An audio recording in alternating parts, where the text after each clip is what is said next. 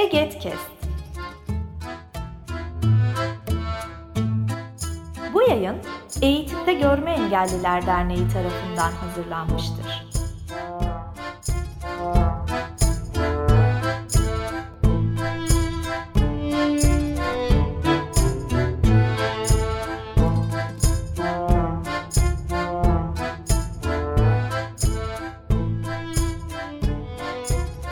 Çözüm Zamanı Egetkes serisinin yeni yayınından 2023 yılının ilk yayınından herkese merhabalar.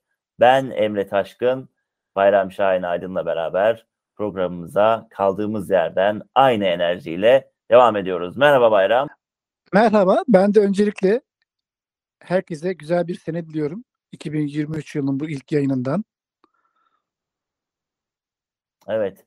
E, umarız 2023 yılı bir önceki yılı bize aratmaz ama belli ki e, bir süre daha sıcak bir yıl yaşayacağız. Yani mevsimsel olarak soğuk olabilir ama gündem Evet. açısından Son derece sıcak ve hareketli bir e, dönem geçireceğiz. E, durum bunu gösteriyor. E, bu sene biliyorsunuz seçimler yapılacak. 2023 yılı yine dünya için oldukça hareketli, önemli bir yıl olacak. Pandemi sonrası yaşanan bir takım gelişmeler de var. E, bütün bunları değerlendirdiğimizde çok dinamik bir yıl geçireceğimizi rahatlıkla söyleyebilirim. tabii de ülkenin e, Cumhuriyetimizin 100. yılı olacak bu yıl. Onun da bir ilk 100 yıl muhasebesinin yoğun bir şekilde yapılacağı bir yıl olacak açıkçası. Kesinlikle. Biz de belki bu muhasebeyi engellilik açısından yapacağız. e, Yapacağımız yayınlarda veya dernek olarak yürüteceğimiz faaliyetlerde bu bakımlardan önemli olacak. Evet, zaten bu çözüm zamanında biraz buna hizmet ediyor. Biraz bu muhasebeye hizmet ediyor. Bir önceki yayınımızla 2022 yılının son yayınıyla başlamıştık engellilik hareketini değerlendirmeye. Bugün de bunu konuşmaya devam edeceğiz. Bir önceki yayında Hasan Tatar ile bu konuyu konuşmuştuk. Ee, bu yayında da ikimiz e, bireysel anlamda görüşlerimizi de paylaşıyor olacağız. Şimdi e, Hasan Tatar e, evet kendi bakış açısıyla geçmişten bugüne gelinen süreci değerlendirdi. Önemli bilgiler de verdi. E, Bizlerin de yeni öğrendiği, dinleyicilerimizin yeni belki e, fark ettikleri bazı şeylerden bahsetti. Ve kendi fikirlerini bugüne ilişkin tıkanmışlık dedi. Bugün körler arasındaki e, ilişkilerin e, tespitini yaparken tıkanmışlık deyimini kullandı. Bununla ilgili söz, sözler ifade etti. Şöyle başlayabiliriz belki Bayram. Şimdi genellikle biz derneğin kuruluş bildirgesinde de böyle yaptık. E, kör örgütlenmesini hak temelli bakış açısıyla 50'li yıllardan başlatıyoruz. Çünkü Mithat Ençler, Gültekin Yazganlar, Altı Nokta Körler Derneği'ni kuruyorlar. Yani buradaki maksat şu, e, önem şu daha doğrusu. Bunlar ilk kör, ör- kör kişiler olarak kör örgütlerinin başında bulunuyorlar. Yoksa başka kör örgütleri muhakkak ki olur yani. E, körlere yardımı amaçlı var olan sivil toplum yani dernekler vesaire bunlar vardır. Ama bu kişiler e, aydın kişiler olarak kör örgütlenmesinin başında oldukları için böyle bir e, başlangıç noktası yapıyoruz. Fakat yine de bu e, bölümün biraz daha araştırılmaya gerek olduğunu düşünüyorum tarihsel açıdan. Ama o bizim bugünkü konumuz değil. Yıllar ilerleyip de körler örgütlenmeye başlayınca, okur yazar hale gelince ve bugünün deyimiyle üretim toplumunda bulunmaya başladıkça e, örgütlerdeki niteliksel ağırlıkları da artıyor ve hak mücadelesi yürütmeye başlıyorlar. Bunu 70'li 80'li yıllarda yapıyorlar bir şekilde ama 90'lı yıllardan itibaren daha güçlü yaptıklarını görüyoruz. Burada tabii ki batıda başlayan özellikle 70'li yıllarda başlayan ve sosyal model e, perspektifiyle yürütülen çalışmaların rüzgarının da etkisi muhakkak ki vardır. Ve 90'lı yıllardan itibaren işte 97'de bazı değişiklikler e, oluyor. Kanun hükmünde kararnameler ama en büyüğü tabii ki 2005 yılında yürürlüğe giren e, Özürler Kanunu diye kısaltabileceğimiz kanun oluyor ve sonrasında Birleşmiş Milletler Engellilerin Hakları İlişkin Sözleşme yürürlüğe giriyor ve onun e, devamında da Engeller Kanunu bu çerçevede güncelleniyor. Bunlar kazanımlar. Peki sen bu süreçte bu 90 sonrasından itibaren özellikle ele alacak olursak bu körlük hareketini özelde ve genelde engellilik hareketini nasıl görüyorsun? Şu şekilde başlayabilirim. Öncelikle sevgili Hasan abi kendisine tekrar teşekkür ediyoruz. Ee, elbette kendi bakış açılarını yansıttı ancak e, kısmen de objektif bir perspektif de ortaya koydu. Ee, şöyle ki o tarihi zaten daha önce kendi araştırmalarımızda da biz bu sonuca varmıştık. Şimdi ifade etmeye çalışacağım sonuca varmıştık. Ee, Türkiye'de işte demokratik kültürün gelişmesi ve sivil toplum bilincinin yükselmesi engel hareketini de aslında olumlu yönde etkilemiş. Yani işte özellikle e, bu Avrupa Birliği'ne uyum süreciyle birlikte engelli hareketinde e, ciddi bir ivmelenme görüyoruz. Ve işte 90'lı yıllardan hatta 2000'li yılların başından itibaren gerçekten e, altın bir çağ diyebiliriz. O çağ. Engelli hakları ile ilgili bir ciddi bir gelişim, ciddi bir değişim e, ve toplumun geneline hakim olan e, önemli bir farkındalık söz konusu, önemli bir bilinçlenme söz konusu. E, 2000'li yıllar gerçekten 2000'li yılların başı bu anlamda çok olumlu değerlendirilebilir. E, Bu anlamda sivil toplum örgütlerinin özellikle teknolojinin de hayatımıza girmesiyle e, çok daha etkili, çok daha sonuç odaklı çalışmalar yaptıklarını, eylemler organize ettiklerini rahatlıkla söyleyebiliriz.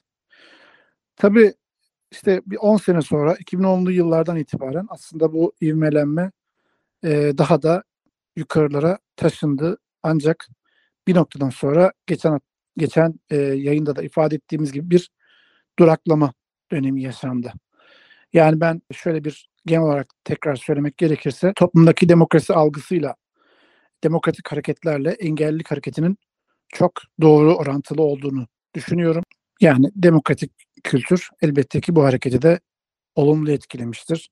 Veya geçmişe baktığımız zaman veya farklı dönemlere baktığımız zaman sivil toplum bilincinin olmadığı, azaldığı dönemlerde bu hareket daha olumsuz etkilenmiştir. Şimdi demokratikleştirme sürecini biraz e, somut hale getirmek gerekirse köklü derneklerin son derece eleştirel yaklaştığı, ben ise bizim gibi derneklerin kuruluşuna zemin hazırladığını düşündüğüm bir yasa değişikliğinden bahsetmek isterim. Dernekler kanununda önemli bir değişiklik oldu. Sevgili Bayram biliyorsun sen daha iyi Evet, evet. zaten. Burada dernekler kuruluş sürecinden itibaren bir federasyona üye olmak zorunda idiler. Ve fakat bu Avrupa Birliği müzakerelerinin en yoğun dönemlerinde bu değişti ve dernekler kuruluştan itibaren bir federasyona üye olmak zorunluluğundan ayrıldılar. Yani böyle bir zorunluluk olmadı artık. Şimdi bu örgütler arasında bölünmeye yol açıyor e, eleştirisiyle e, tepkisel olarak karşılandı köklü dernekler tarafından. Bir yanıyla haksız değiller belki. Yani örgütler dağılacaklar, bir arada olamayacağız, hareket edemeyeceğiz. E, değil mi? Bu bakış açısıyla bakıldığında gerçekten doğru. E, bu yönüyle bakarız. Diğer yandan niye 2010'lu yıllara yaklaşıldığında körler yeni örgütler kurmaya başladılar? Buna ihtiyaç duydular. E bu noktada da bunu sorgulamamız gerekiyor. Yani mesela biz EGET olarak niye var olan örgütlerde yer alamadık da yeni bir dernek kurduk? Veya bizimle aynı yıllarda kurulan başka arkadaşlarımızın kurduğu dernekler de var. Şimdi isim söylemeyelim yani onlar adına konuşmuş gibi olmayalım. Bunlar niye aynı şeyleri yaptılar? Değil mi? Bunu sorgulamamız gerektiğini düşünüyorum. Sen bununla ilgili e, ne düşünüyorsun? Özellikle burada köklü örgütlerdeki hiyerarşik örgütlenme modelinin gençlere uygun olmadığını, yeni örgütlere daha genç kuşağın yer aldığı e, sivil toplum örgütlerine uygun olmadığı benim dikkatimi çekiyor. Yani bizim hareket noktamızda bu değil miydi? Şimdi köklü örgütlerde bir yönetim kurulu var, bir başkan var ve işte belirli bir süre bütün o dernekle ilgili karar alma ve tasarrufta bulunma yetkisi orada toplanıyor. Ee, Başkan görev veriyor veya yönetim kurulu kararıyla bir takım görevler dağıtılıyor, görevler veriliyor ve başkandan izin almadan aslında yönetim kurulunun da dışında e, ve üzerinde başkandan izin almadan hiçbir adım atılamıyor. İşte başkan var, başkan yardımcısı var. Hep böyle bir hiyerarşi var. Ancak biz evet kendi derneğimiz açısından konuşacak olursak Eğitimden Görme Engelliler Derneği açısından biz bu hiyerarşik örgütlenme modelinin e, bize uygun olmadığını düşündüğümüz için aslında böyle yeni bir hareketi başlattık.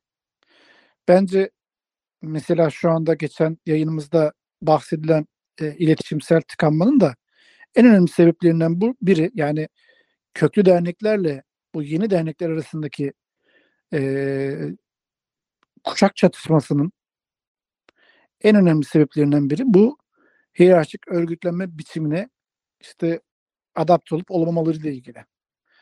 Köklü dernekler bunun gerekli olduğunu ve e, bunu bir alışkanlık olarak sürdürmek gerektiğini düşünürken, bunu hissettirirken e, biz yeni dernekler bunun karşısında olduk. Açıkça söylemek gerekirse bizi halen bu hiyerarşiye dahil etme girişimleri var. Yani ne demek istiyorum? Bizler işte gerek e, üye sayısı bakımından, gerek tecrübe bakımından, gerek köklülük bakımından, gerekse ulaşabildiğimiz kademeler bakımından sizlerden daha ilerideyiz. Dolayısıyla bizler e, buna memuriyette kıdem basma derler ya yani adeta bize kıdem basıyorlar. Yani şimdi bu olmaz. Bu olduğu zaman bu olduğu zaman ve devamında şunu söylerseniz ya işte yeni örgütler de eskilerin tecrübelerinden faydalanmıyorlar derseniz burada bir tutarsızlık söyleyebiliriz. Yani bu olmaz. Ben hatırlıyorum yani EGET kurulmadan önce başka derneklerde ben aktif olma çabası içerisindeydim Ankara'da. Ve burada dernek başkanını ikna etmeye çalışıyordum bir şeyler yapmak için.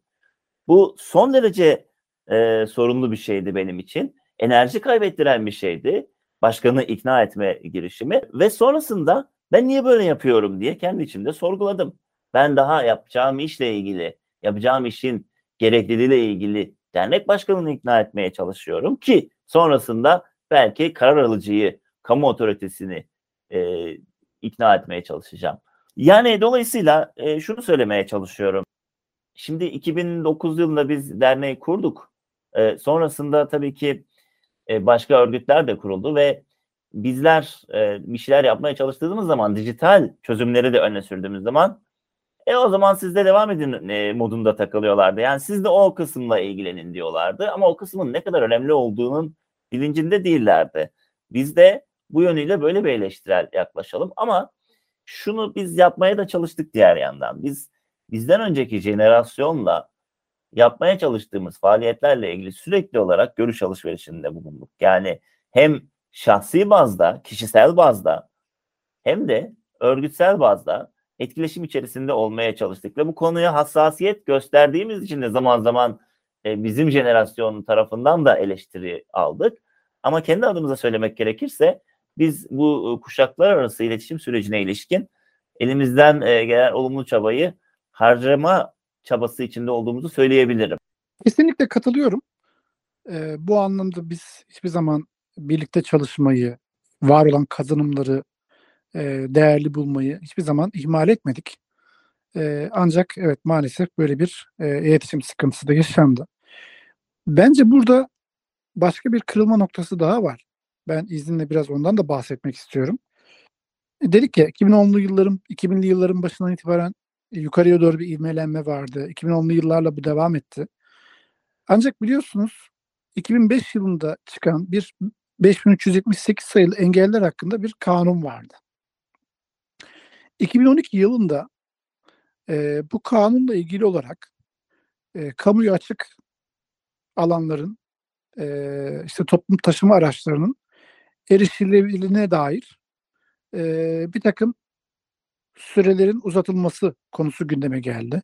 Şöyle ki 1 Temmuz 2012'de e, bu alanların top taşıma alanları, e, araçların veya kamuya açık alanların erişilebilir olması için 2005 yılından itibaren tanınan 7 yıllık süre dolmuş oluyordu.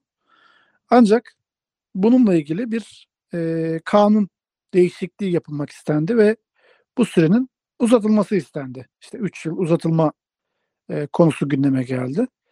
Burada sen de daha önce bir yazında bahsetmiştin. Bu bir sarı öküz vakasıdır diye.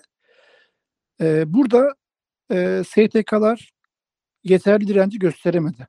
Ben bunu gö- gözlemliyorum. Çok net bir şekilde gözlemliyorum.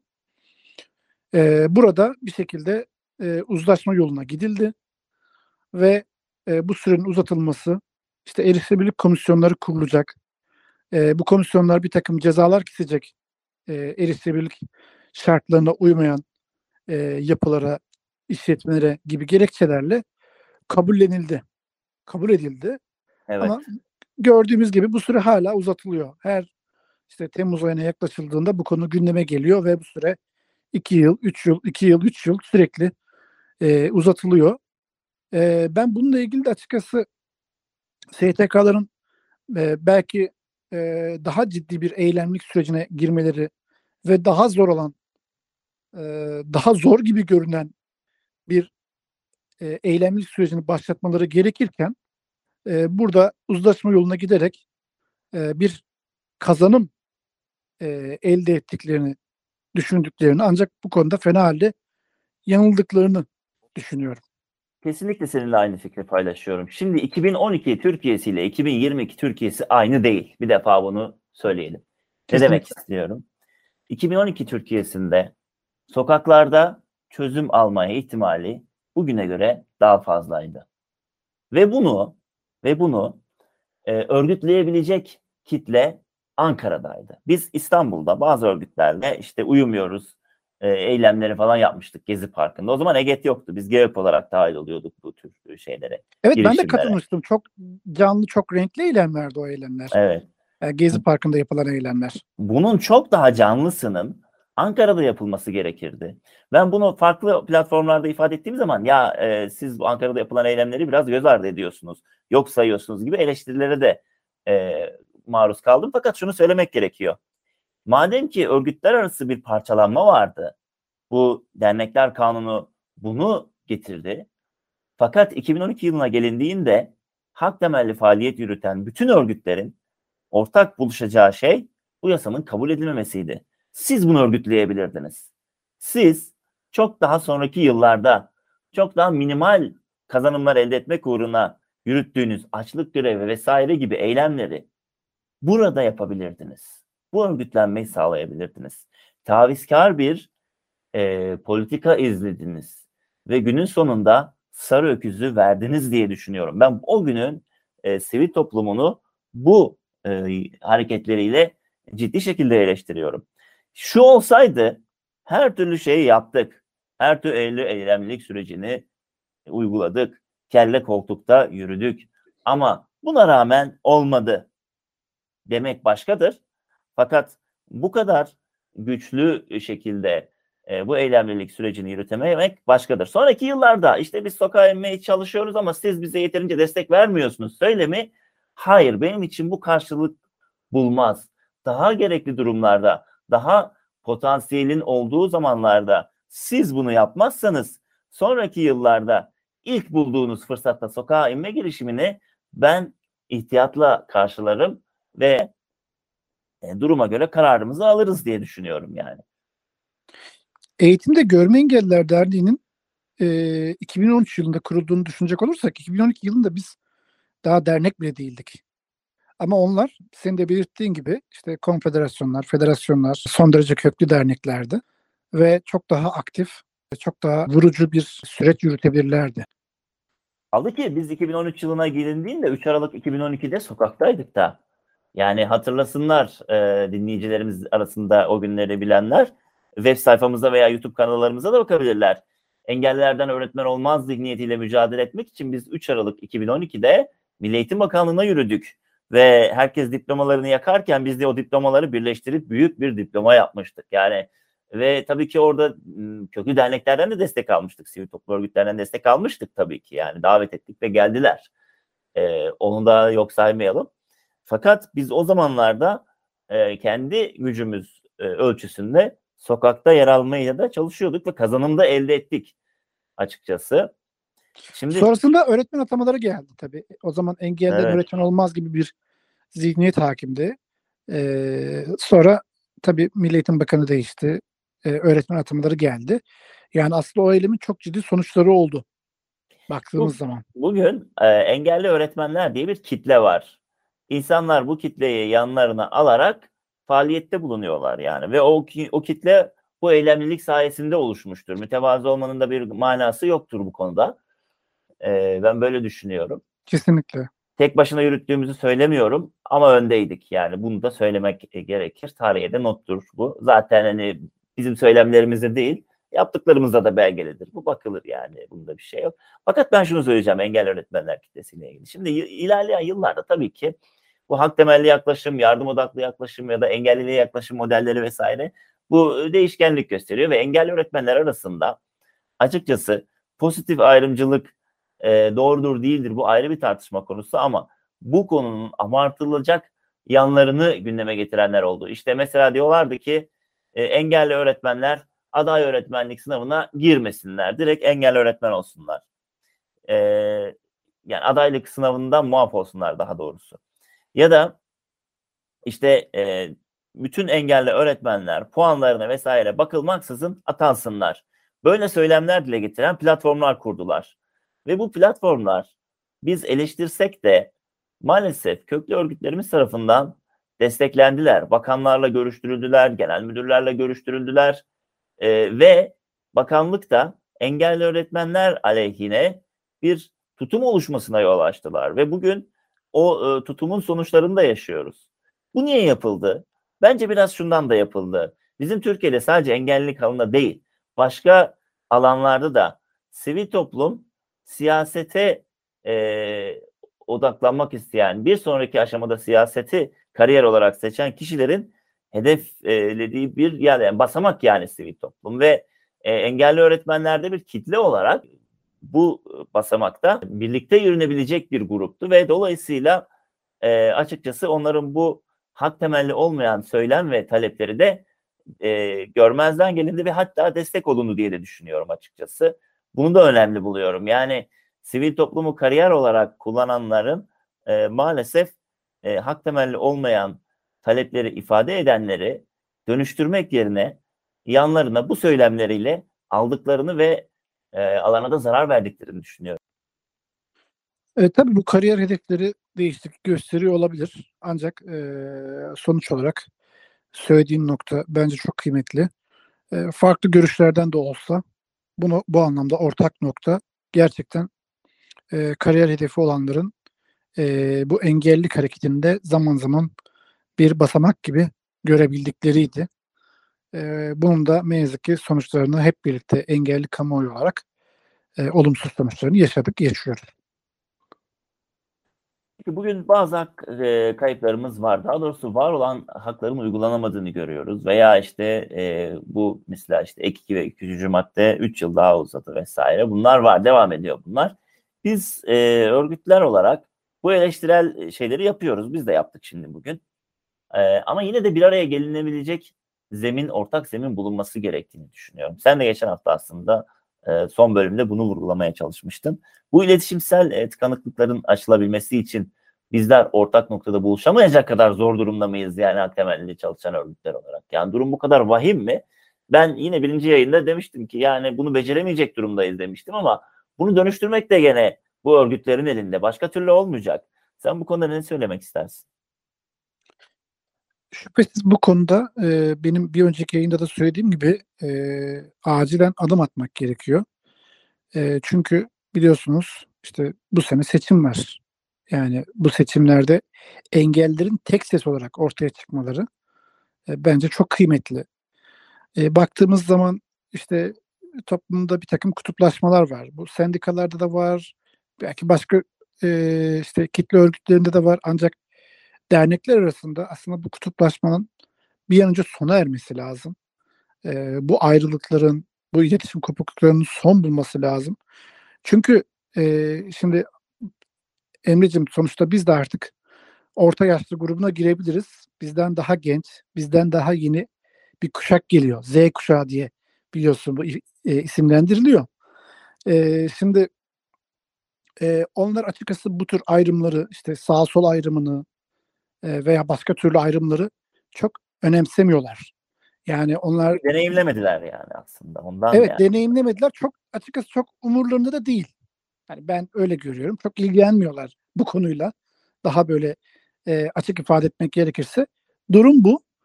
E, şimdi engelli örgütlerin onlara da hitap etmeleri gerekiyor. Yani e, yeni gelen bizden daha sonra gelen kuşaklara da bir şekilde bizim ve işte köklü derneklerin hitap etmeleri gerekiyor. O yüzden böyle ayrımları körüklemektense e, eski bir takım alışkanlıkları sürdürmektense e, ortak zeminde sonuç alıcı çalışmalar yapmak çok daha kıymetli olur. Hem bütün engelleri hak temelli yaklaşım etrafında buluşturabilmek adına hem de e, engelli örgütleri olarak, engelli kamuoyu olarak siyasetten, siyaset kurumundan bir takım beklentilerimiz var. Hatta bunu da aslında bir sonraki yayında konuşabiliriz diyorum. Ne dersin? Evet, bir sonraki konuyu hazır gündemde ısınıyorken e, engellerin siyasal hayata katılımı e, konusuyla devam ettirebiliriz 6. programımızı. Evet. Yani e, hal böyleyken e, bu noktada bence ortaklaşmak her zamankinden çok daha önemli. Çok daha kıymetli. Özellikle sık sık vurguladığımız bu duraklama döneminde bir an önce sona erdirmek adına. E, yani bu e, sen de biraz önce ifade ettin. E, kazanımlar anlamında aslında ciddi bir geriye gidiş var.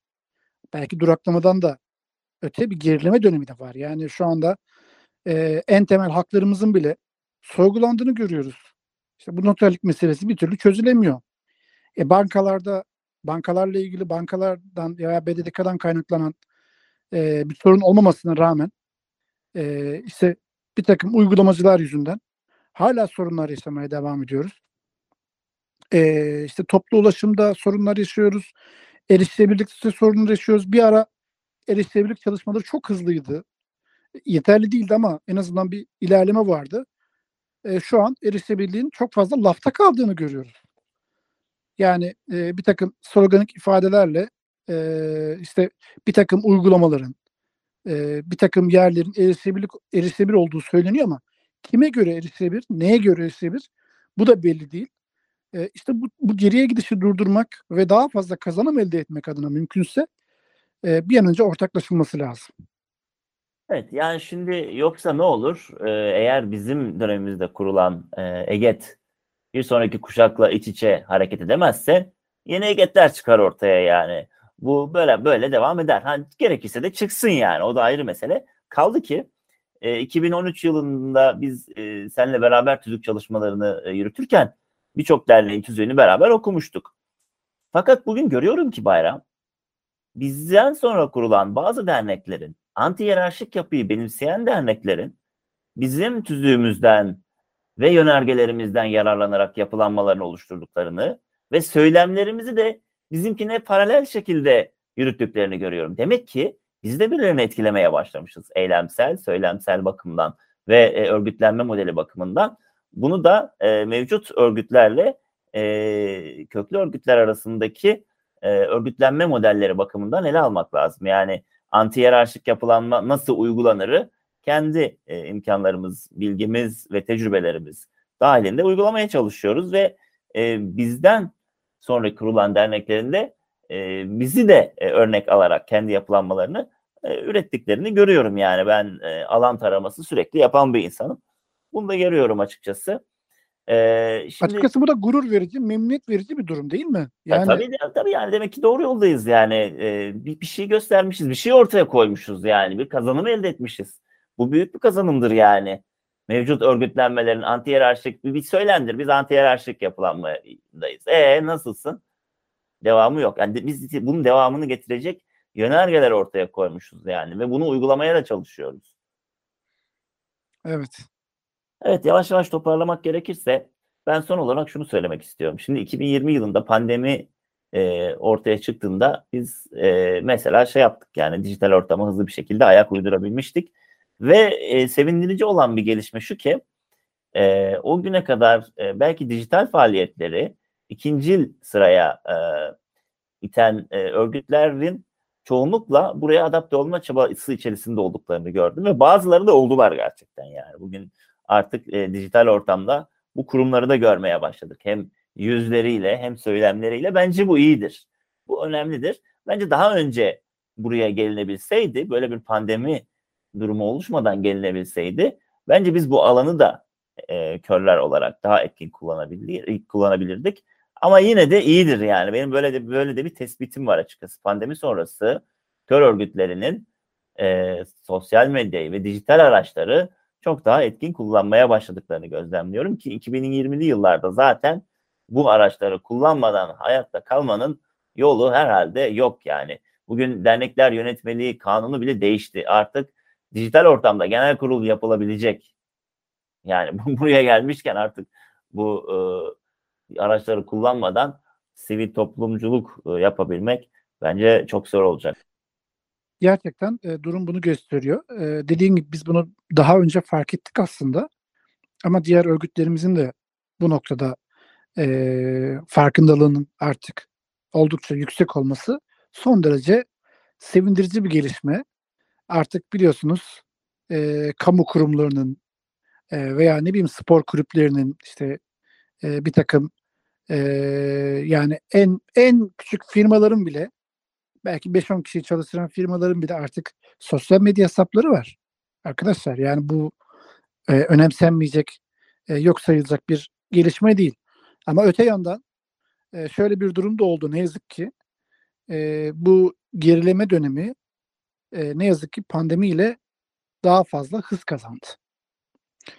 Bunun bir sebebi çok fazla evde kalmak, işte kapalı alanlarda vakit geçirmek olabilirken e, diğer bir sebebi yine bu iletişim konusunda gerekli yapıcı, ilerletici çabaların e, gösterilmemesidir diye düşünüyorum.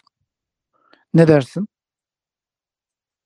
Evet biz bu süreci e, örgütler arası öz eleştiri süreci olarak değerlendirebilir ve sonraki sürece çok daha iyi hazırlanabilirdik. Gerçi yine de bir araya geldiğimiz şeyler, faaliyetler olmadı değil ama doğrudan bu temayla belki bir araya gelebilirdik. Ama buna öncülük edecekler de biz değiliz yani. Biz e, bizim misyonumuz örgütleri bir araya getirmek vesaire değil. Birincil misyonumuz bu değil. Yani ya, bu türce çabalara her zaman katkı veririz. Ama e, bizim bu örgütleri toplamak, bir araya getirmek gibi bir e, misyonumuz olmadı açıkçası şimdiye kadar yani. Bence şu anda da yok yani. E, diye düşünüyorum sevgili Bayram. E, biz iki bölüm boyunca dördüncü ve beşinci yayınlarımızda körlük hareketi ve sivil toplum üzerine konuştuk. Bir öncekinde e, konuğumuzla bu değerlendirmeleri yaptık. Bu yayında ise kendi görüşlerimizi ifade ettik. Muhakkak ki kimilerine öznel gelecektir bu söylemlerimiz. Kimileri bizi bu e, ifadelerimizden dolayı eleştirecektir. Kimileri de katılacaktır. Bu da bizim sesimiz, bizim çözüm zamanındaki önerilerimiz oldu. E, bir sonraki yayında engellerin siyasal hayata katılımını işlemeye başlayacağız. Bayram senin de son sözlerini alalım ve e, bu programı artık bitirelim. Evet bence de e, çok keyifli bir e, dönem geçirdik. Özellikle bu son iki yayın için söylüyorum. Hem sevgili Hasan abinin aramızda olması hem de sonrasında bizim bu süreci kendi perspektifimizle değerlendirmemiz bence çok kıymetliydi. Bundan sonra çözüm zamanını dinleyicilerimize takip etmeye devam etmelerini öneriyorum. Siyasi olarak engelliler ve siyaset konusunu ele alacağız. Sonra yine birbirinden önemli konularımız olacak. Ben bu nedenle herkese e, iyi seneler diliyorum. Şimdiden güzel bir sene geçirmelerini diliyorum. Evet, çözüm zamanı etiketinizi Facebook ve Twitter'da kullanabilirsiniz. Ee, görüş ve önerilerinizi veya işlediğimiz konulara ilişkin fikirlerinizi oradan paylaşabilirsiniz. Veya aynı zamanda halen e, podcast kanalımıza Egetkest'e abone olmadıysanız belki bu yayını dinledikten sonra dinlediğiniz platform üzerinden abone olmayı düşünürsünüz. Bir sonraki yayında görüşmek üzere. Kendinize iyi bakın. Hoşçakalın.